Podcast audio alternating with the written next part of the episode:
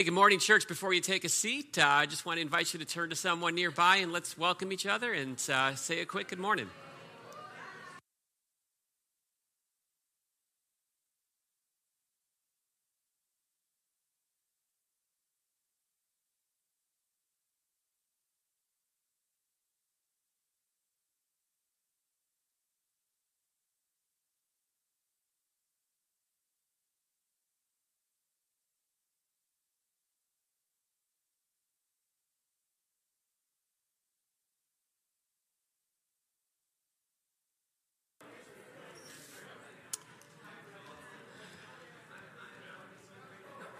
All right. Well, good morning, church. Uh, welcome to Lakeview Community Church. For those of you who are here with us for the first time today, um, and for our, uh, our, our our streaming congregation of those who didn't make it out here physically but are joining us online, uh, welcome to you as well. If you're here for the first time this morning, a special welcome.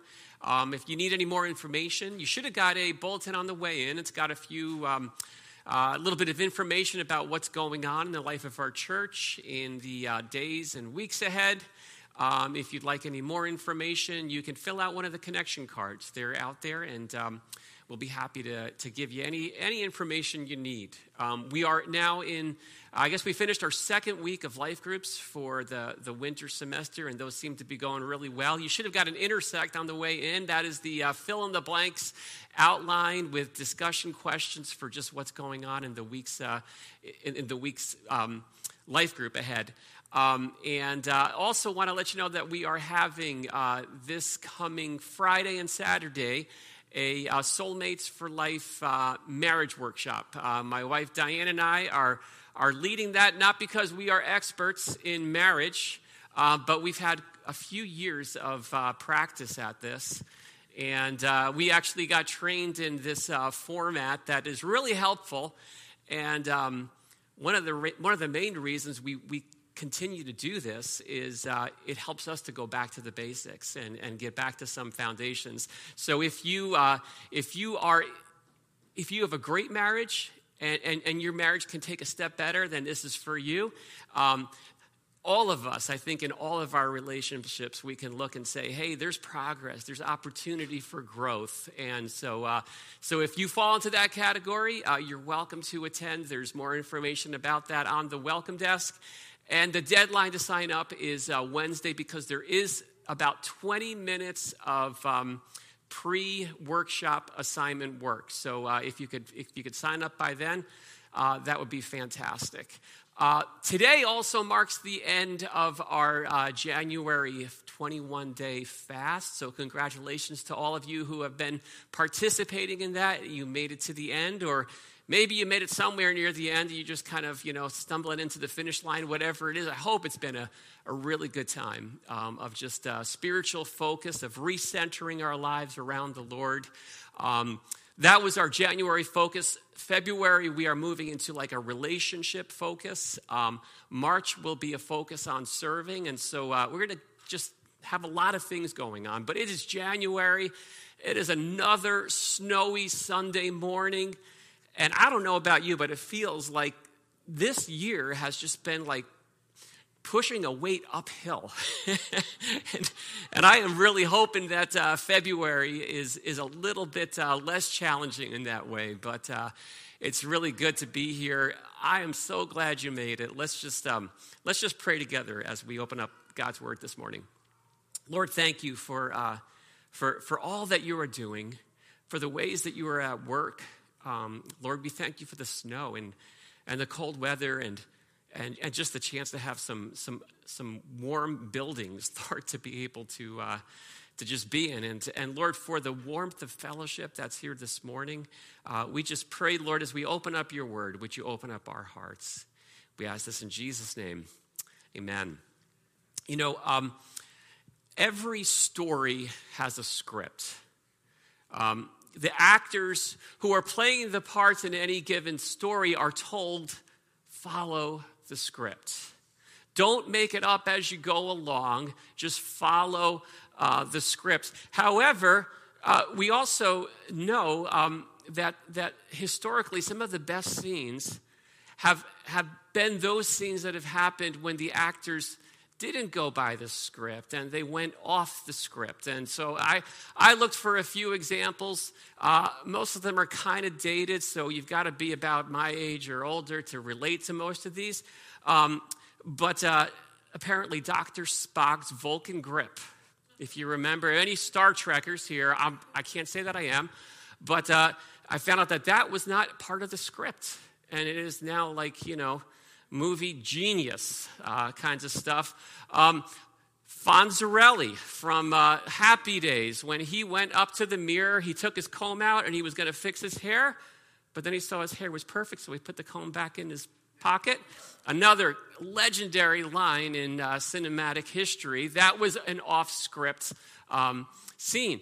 Uh, and just about every uh, gem that has come out of Bill Murray's mouth has been off-script, not a part of the script.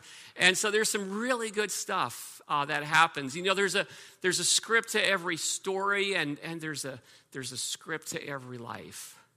And there are assumptions um, that we live by, that we're told, we're given a, a narrative and said, this is the way your life is supposed to proceed. And so, you know, some of those things are like, uh, go to school, get an education, um, start a family, make lots of money, get lots of stuff, make the most of your life, do everything you want to do, be fulfilled. Uh, make yourself the center of your existence and what you want to do. And uh, what we're going to find out this morning is that Jesus kind of comes along and he just flips the script. He, he invites us to a different script, to something better, uh, deeper, and, and and greater than anything that... Uh, that we could find without him. We've been in a series since the since this fall. Uh, we're looking through the Gospel of Mark. Uh, the series is called The Journey. We've just been on this journey of discovering who is Jesus, what is he all about, and what does he want from, from our lives. And a lot of this uh, is following his, his first followers, his disciples, as they struggle and wrestle through understanding what does it mean to follow this guy. And so uh, and so we're going to continue on that uh, this morning. We are in Mark chapter nine, and uh, we're going to see how, how Jesus takes the script that the disciples were living in, living by, and, and he just flips it around and turns it into something totally different. So if you have a Bible, um, open it up to Mark chapter nine, and I'm going to just uh, read. It's also right on the screen behind me, and it says this, "And they came to Capernaum, and when he was in the house, he asked them," and the them is the disciples, "what were you discussing on the way?" But the disciples kept silent, for on the way he had they had argued with one another about who was the greatest. And he sat down and called the twelve, and he said to them, "If anyone would be first, he must be last of all and servant of all." And he took a child and put him in the midst of them, and taking him in his arms, he said to them, "Whoever receives such a child in my name receives me, and whoever receives me receives not me, but him who sent me." Now, this is one of those teachable moments, um, and it's interesting that how this teachable moment came about. It was birthed out of another argument, and uh, there's a bit of a trend Uh, to this. If you were with us last week, you may remember that the, the disciples back then, they were arguing with the religious leaders. And here we, we are in the next scene and they're at it again. And this time they're arguing with each other. And uh, this was a rough group of guys. These were some brawlers, uh, easily instigated. But you might expect that if these guys are, are locked in some kind of conflict here, it's got to be over something that's really important. Like probably over some kind of deep doctrinal truth, something foundational to the Christian faith. But that's not the case. They are feuding over which one is the best, who's the greatest amongst us. And, and you can just imagine each one of them is making the case. Here is the reason why I'm better than you. What, what a mature group of guys. Um, and you can just picture like Peter, the disciple Peter, say, hey, hey guys, I'm pretty sure I'm the greatest here. Um, after all, need I remind you that I am forever the one who got Jesus right. Do you remember? It was me who said those words, you are the Christ. Now, the rest of you guys, you may have been thinking, of, but I said it. I'm the best. And then you can picture to that, John just, you know, kind of jumps in and says, sorry, Peter, I don't think so. Need I remind you that you're also the one that Jesus called Satan? I think that automatically disqualifies you from the conversation of being the greatest. Um, keep that conversation in mind next time you hear or next time you're engaged in an, an argument. Um, whether it be on the job or with a family member or even in a church setting, because here's the reality. We all have an incredible capacity to argue over the most absurd things, right? Right? Just think about your past week. And, and, and here's the kicker. Doing life with Jesus, when you follow Jesus, it doesn't automatically change things. You've noticed that, right? You know that. Um, thank God, though, that that that Jesus is able to meet us in our absurdities and turn our most ridiculous moments into teachable moments. That's what he does here. He, Jesus has to sit down and he says, okay, school is in session. Let's talk this through. And it's worth noting that he doesn't, he doesn't take issue with their desire to be the greatest. He doesn't take issue with their desire to pursue greatness. What he takes issue with is, is their idea of what greatness is. What does it mean to be great? What does true greatness look like? What makes someone great? According to the script, the script equates greatness with stature. Greatness is the prize that you claim for reaching the top. Once you've gotten above the crowd, above everyone else, and, and conventional ideas of greatness all boil down to things like power and prestige and privilege and, and popularity. That's what matters. In, in our world, uh, you know, we might not say greatness, but we might say significance. This is why I matter. This is why I'm valued, because, because of my job accomplishments, because of the life that I've made for myself, because I'm an authority on a particular subject. I, I know more than everyone else. Or I matter because I know people. I have connections. I have a network of people who can make things happen for me. I'm important. I'm the best because I'm educated, or I'm athletic, or I'm attractive, or I'm charming, or I'm a social influencer. The, the list is just goes on and on. You know, the disciples, they've been, they've been spending time with this Jesus guy who was sort of like a first century rock star, right? He was a celebrity. Crowds came to him. Doors opened for him. He had so much power. He had the popularity. And it seems as though the disciples are getting a taste of some of that. And it's going to their heads, right? And so Jesus comes and he's, he says, I'm going to flip the script. This is not what it's about. Now, now, don't get the wrong idea. What he's not saying here is that there's anything wrong with any of these things, like being popular or educated or, or successful or any of that. It's just that... Um, They're not the right yardstick by which we can measure greatness by. That's the point. Reaching the top, being above everyone else, being the one who's able to call the shots, that is not a measurement of greatness. True greatness, according to Jesus, is measured by one singular attribute: serving. Serving. It's not measured by by how we how high we can get. It's measured by how low we're willing to go. That's taking this script and it's flipping it completely. It's all about orienting our lives around serving others in an unconditional way. You know, um, there's a Stanford uh, school study, several studies actually, this is just one of them, that, that contrasted two pursuits in life. One is the pursuit of happiness. Getting what I want, reaching all my goals with a focus on self. And what they found is that when that becomes the carrot at the end of the stick, that it leads to greater stress and greater anxiety. So they contrasted that with the pursuit of meaning, which they understood is largely found outside of oneself. It's largely found in serving others. And that pursuit they found, um, which is no surprise, it, it leads to a life of greater sense of fulfillment and purpose. It, isn't it always great when the research studies start catching up to biblical principles, right? Um, servants. Servant of all. A servant is someone with a disposition that wants to help. It's coming into every situation, not orientated around what can I get out of this, but what can I give?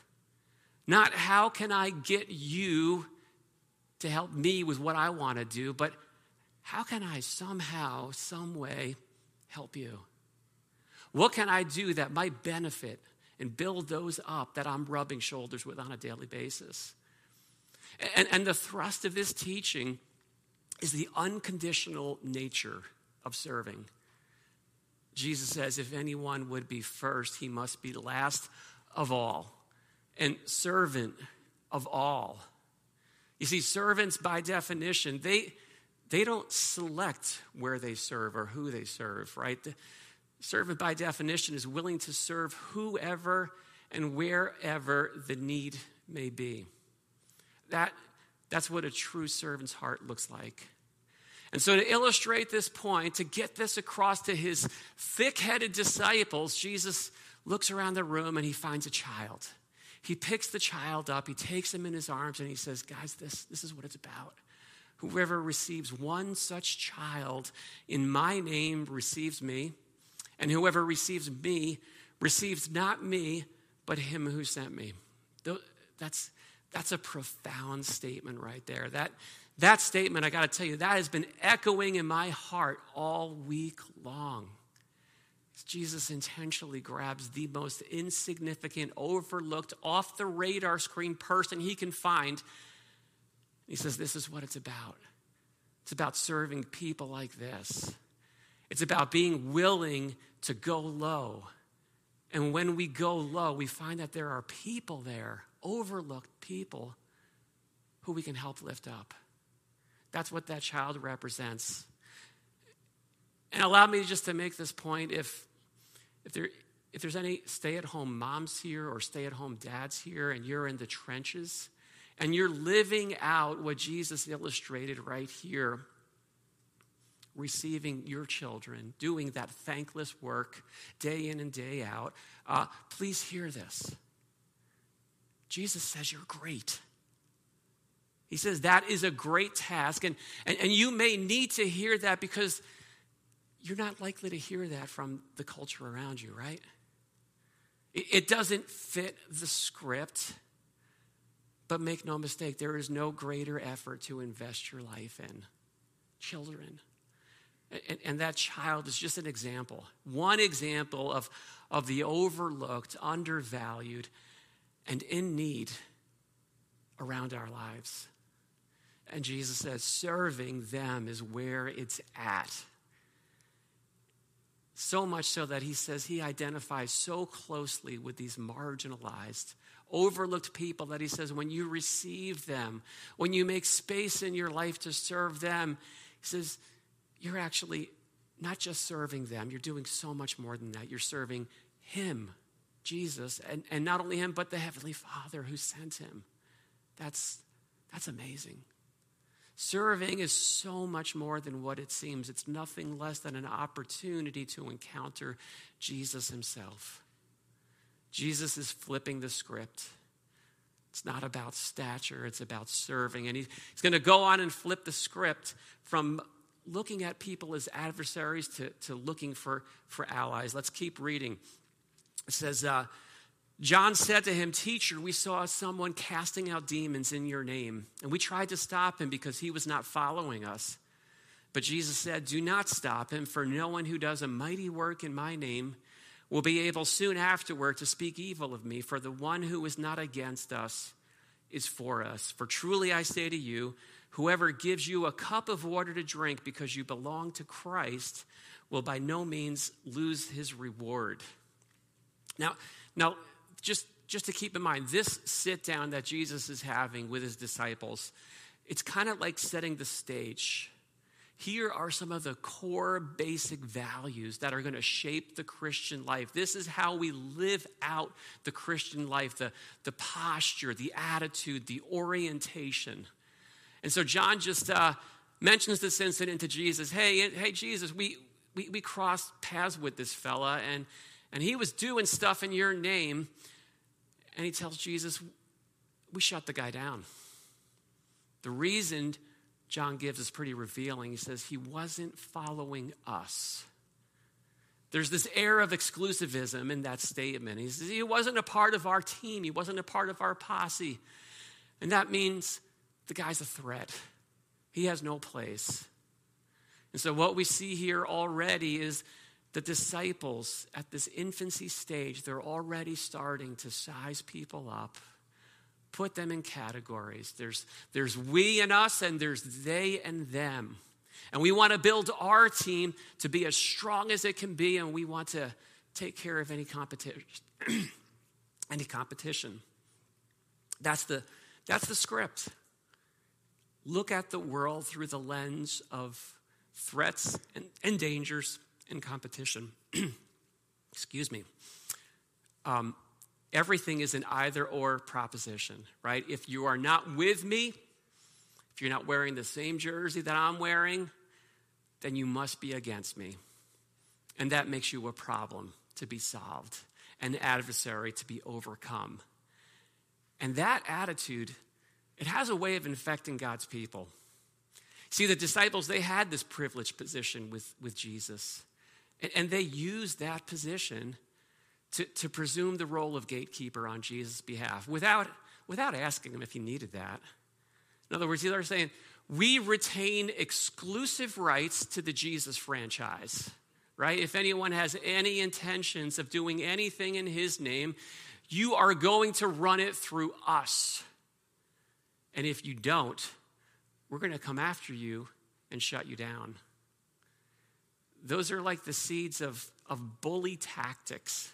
And they've sprung in the disciples' hearts.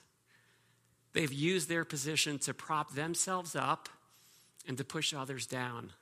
Force and coerce in the name of Jesus. That's how the world works. And they figure that so long as it's it's for the right cause, for the right team, then it's okay because, because the ends justify the means, right? Wrong.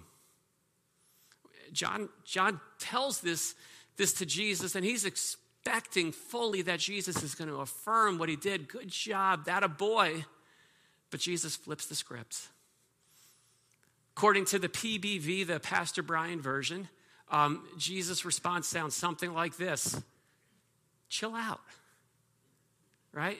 Thank you for your efforts, but, but no thanks. I appreciate your concern, but you have overstepped, and that's not necessary. That's not the way we're going to do things. And so Jesus flips the script from, from seeing adversaries to, to looking for allies. He says, anyone who's not against us is for us. See, in the disciples, it was the opposite. Anyone not, not for us is against us. But Jesus says, how about we turn that around? Anyone who's who is not against us is for us. Now, now, of course, that statement has to be read in context, right? It doesn't apply to every situation. We don't build a whole theology around that one statement. And and and you you can see that in, in Matthew's gospel, um, Jesus actually says something almost the opposite. He says, whoever's not for me is against me. There's there's the me and there's the us, but there's a different context. But but here, in this case, he's telling his disciples, set the default on making allies, not enemies. It's a very different way of going about life. Be about building bridges, not blowing them up. You know, there's there's a tendency for, for Christ followers to be more narrow, rigid, and restrictive than Jesus is. And that's a problem. It was a problem back then, and it's a problem today. It only takes the tracest amounts of pride to convince ourselves that the way we do things That's the only way to do things. And anything different from the way we do things around here, that gets assigned to a moral category. It's not just different, it's wrong. It's a problem. It's something that has to get dealt with. Uh, for some, it's a matter of, of doctrinal precision. If you have not dotted every I and crossed every T in your doctrine, you are a problem. And, and I can relate to that one. That is the setting that I grew up in. For others, it's a particular form of worship or of ministry. If, if your worship experience is not expressive, if you're contemplative, then something's wrong with you. You don't have the Spirit. We've got to fix you. We've got to solve that.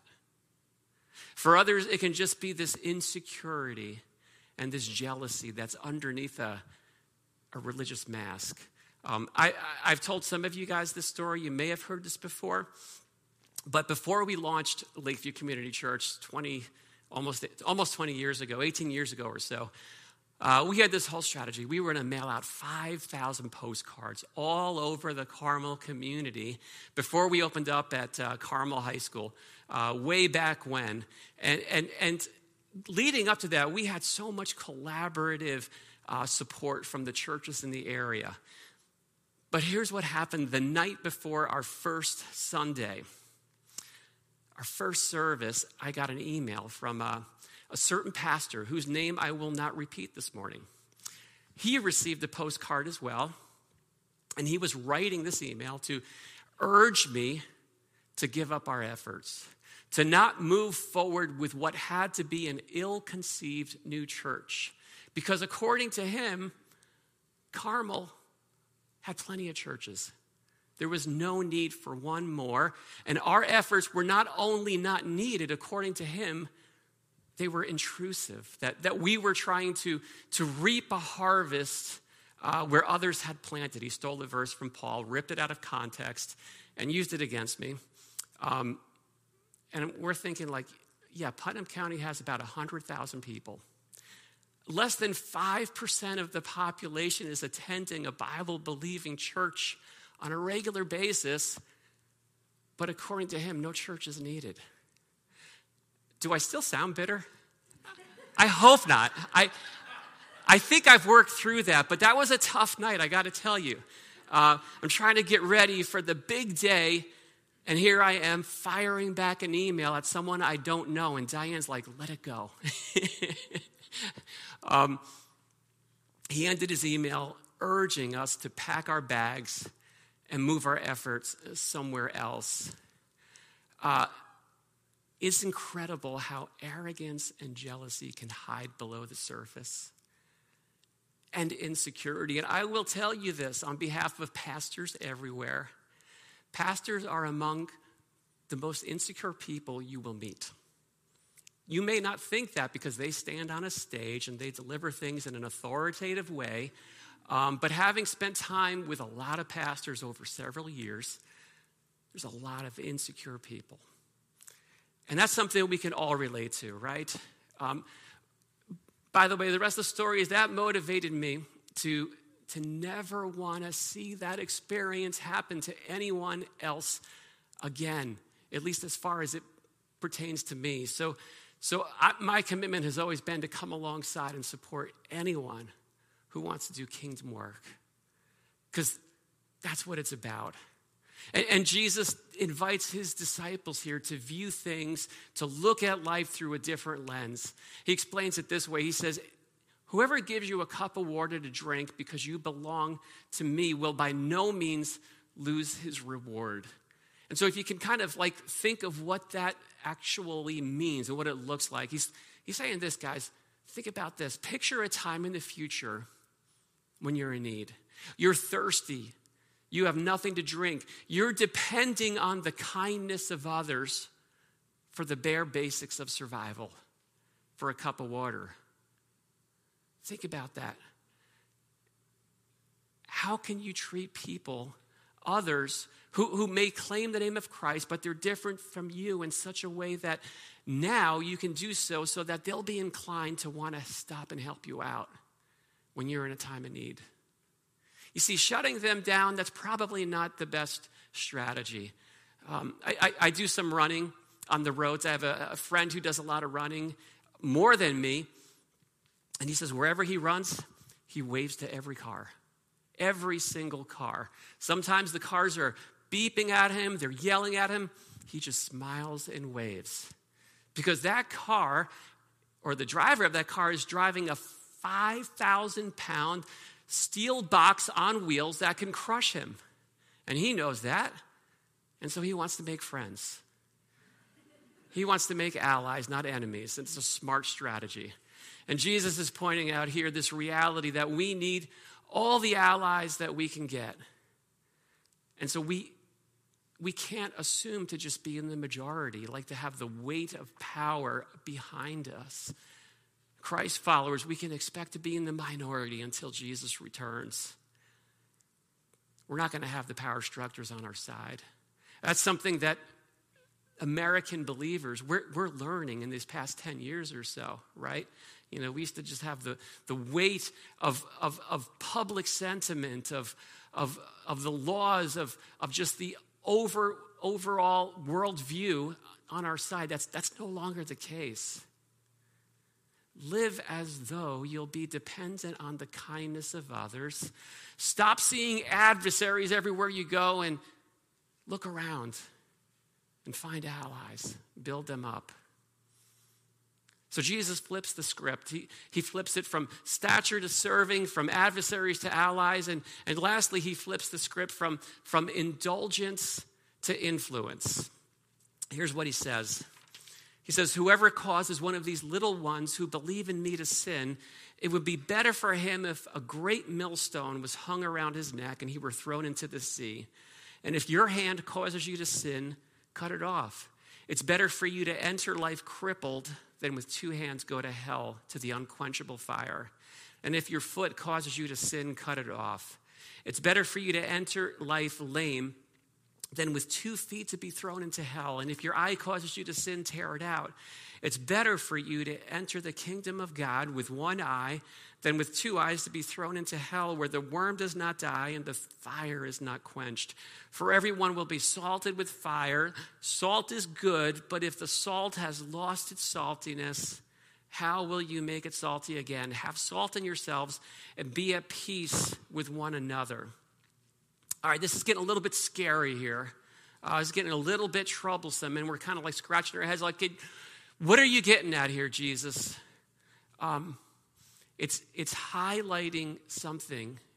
And, and let me start with this. What it's highlighting, first of all, is the reality that for good or for bad, the way that we live out our lives matters. It bleeds. It impacts. Like it or not, you are a role model.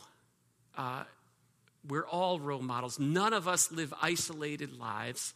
We're all connected to people. We're all social beings. And, and Jesus is just challenging this hedonistic script, the script that says just live it up, get all you can get, indulge in everything you're able to do. And he flips that to something better, something greater. He says, give up that indulgence and instead live for influence, live for impact. And, and, and yeah, it starts with a very strong warning. This is basically the same warning. If you're a dad and someone comes to the door and wants to date your daughter and take him out, you have this talk. Don't mess with her, right? And, and Jesus is saying, if anyone leads any of these impressionable little ones who believe in me to sin, it's not going to go well for you, right? That's... That's something that Jesus takes personally. It's, yeah, it's almost a threat, isn't it? You mess with them, and you're messing with me, these little ones, these impressionable lives. See, here's the thing. People, people are precious. We all know that. People are not commodities to be used and abused and thrown out so we can get what we want out of them. That is not a model for going about life. And then he goes on from there and he challenges his followers to take what can only be seen as take a radical approach to dealing with those things that cause you to sin. Have a no-tolerance policy towards it. Why? Because sin is never just a private issue. It's not just something you do on your own. It is going to not just impact you, it's going to impact others. The way we live out our lives. It's like when you throw that pebble in the water and the circle reverberates out. That's true of all of our lives. And so he says, whatever it takes, understand this. It is better for you to take drastic action in the now than what the alternative looks like. Living out holiness, living out a life of obedience, it's going to hurt, right? It is not a pain-free way of going about life. And, and yes, this teaching is hyperbole, right? He's not telling anyone to literally cut off body parts. Um, but what he is saying is take radical steps. Do not tolerate whatever it is. Don't put up with it. Don't compromise. And then he goes on and talks about this idea of salt, of being salted with fire. And what he's getting at is that just basically there's there's two types of fire. There's there's a tie, there's the fire that refines our lives and brings out the best, and there's the fire that consumes our lives and destroys us. Right? There's there's there's a fire, a burn, a pain that comes from self-denial. We all understand that. It hurts, it's painful. Jesus says, let it, let it happen. Let that pain come and it'll refine your life and bring out the best. He says the alternative, according to Jesus, is not, you don't have the option of a pain-free existence, right? We either get it in the now or we get it in the later. Um, and this self-indulgence is not a pain-free existence. That's, that's the lie. It only delays, and eventually the fire comes. But that fire is the fire that consumes. And, and yes, ultimately, this is an image that's talking about eternal destinations. Um, but it's more than that. It's talking about an existence, about watching the long-term consequences of our compromise burn up our lives, burn up relationships, burn up all the things that matter, and burn up the people that we love and that we care for. See, Jesus calls us to take sin seriously because sin is a serious thing. It's not just fun and games. It, it kills, it steals, it destroys. And so he says, stay salty, guys. This is the script. Stay salty. Live lives of holy distinction in this world. You're not going to fit in. Don't go along with the script. Be set apart by the way that we live our lives. Don't just, don't just take on the world's script. And throughout this entire class, throughout this entire session, Jesus is, here's the amazing thing. He is modeling the very thing that he's asking his followers to do here, right? He, he's the greatest. Disciples are sitting here arguing about who's the greatest when they are walking alongside the creator of everything. And he has come down, he is walking with them, and he's, he's serving them. He's laying down his life for their sake. That's the road he calls us to take as well. That's the script he calls us to pick up. And so let me end and just ask you this. There's a couple of different scripts we can follow in our lives. We are all following some kind of script. And let's, let's pick up the right script. Walk with Jesus and watch what happens. Lord,